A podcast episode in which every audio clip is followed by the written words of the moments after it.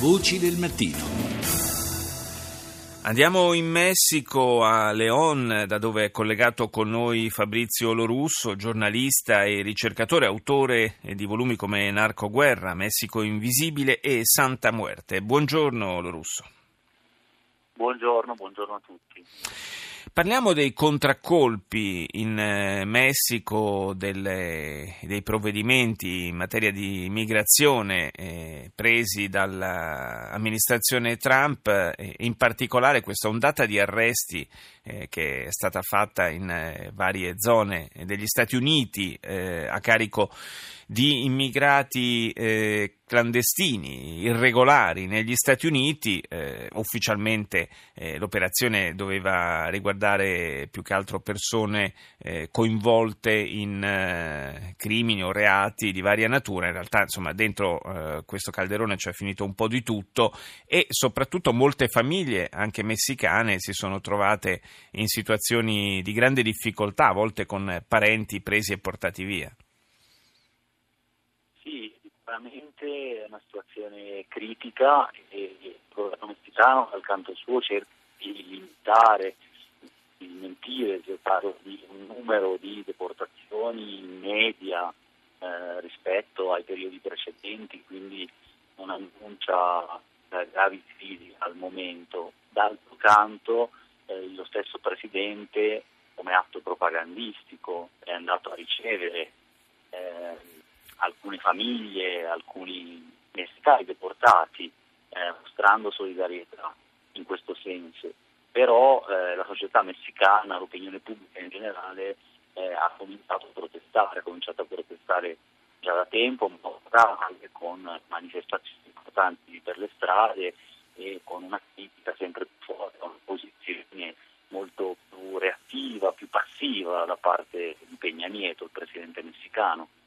Eh, proprio questo aspetto eh, ci interessa, nel senso che c'è una, una campagna a questo punto abbastanza eh, decisa nei confronti del, del, Presidente che è accusato di, di essere eh, stato troppo morbido eh, nei confronti di Trump. Forse ancora eh, non gli viene perdonato anche quell'incontro che in effetti eh, fu, destò molta sorpresa eh, quando, quando, Trump era ancora un, un semplice candidato e, e, in qualche modo Peña Nieto sembrò quasi fargli da sponda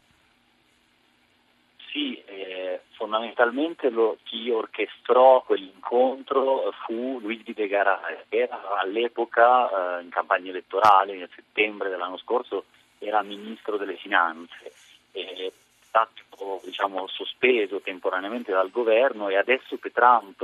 eh, è diciamo, entrato ufficialmente come presidente, Luigi De Garay è il ministro degli esteri, quindi è un uomo fidato di Peña Nieto che sta negoziando a Washington però ecco un argomento, una delle richieste delle manifestazioni era anche quella di, del fine settimana passato, era proprio quella di capire che cosa stanno cercando, provando a negoziare, c'è un'opacità eh, assoluta e quindi appunto una delle richieste eh, diciamo così, della popolazione è proprio quella anche di sapere eh, a, che cosa, che gioco stanno giocando, no? perché c'è un bullying costante, continuo tema del muro, sul tema della migrazione, con le deportazioni contro il Messico e non ci sono fondamentalmente reazioni giudicate forti o sufficienti da qui.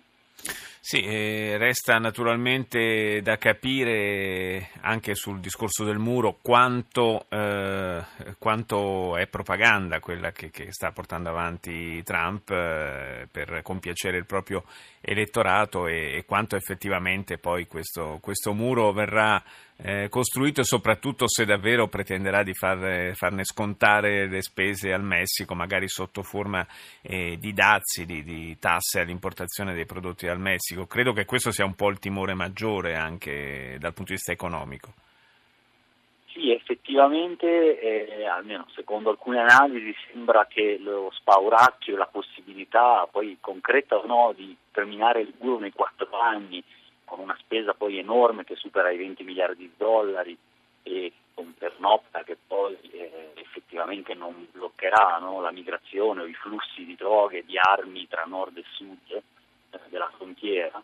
eh, e appunto sembra essere più un motivo propagandistico per applicare politiche protezioniste, per poter aumentare i dazi, mm. poi poter appunto affermare che ah, così i messicani in questo modo starebbero pagando il muro, oppure aumentare le imposte le, alle rimesse, eh, che sono miliardi di dollari all'anno no, dai messicani che vivono negli Stati Uniti, eccetera.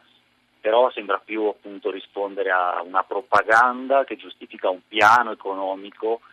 che poi negli Stati Uniti è anche difficile in qualche modo da far passare, no? quindi revertire, invertire la tendenza della globalizzazione in questo senso e rinegoziare addirittura i trattati come il NAFTA. Grazie, grazie a Fabrizio Lorusso per essere stato in collegamento con noi dal Messico, da Leon.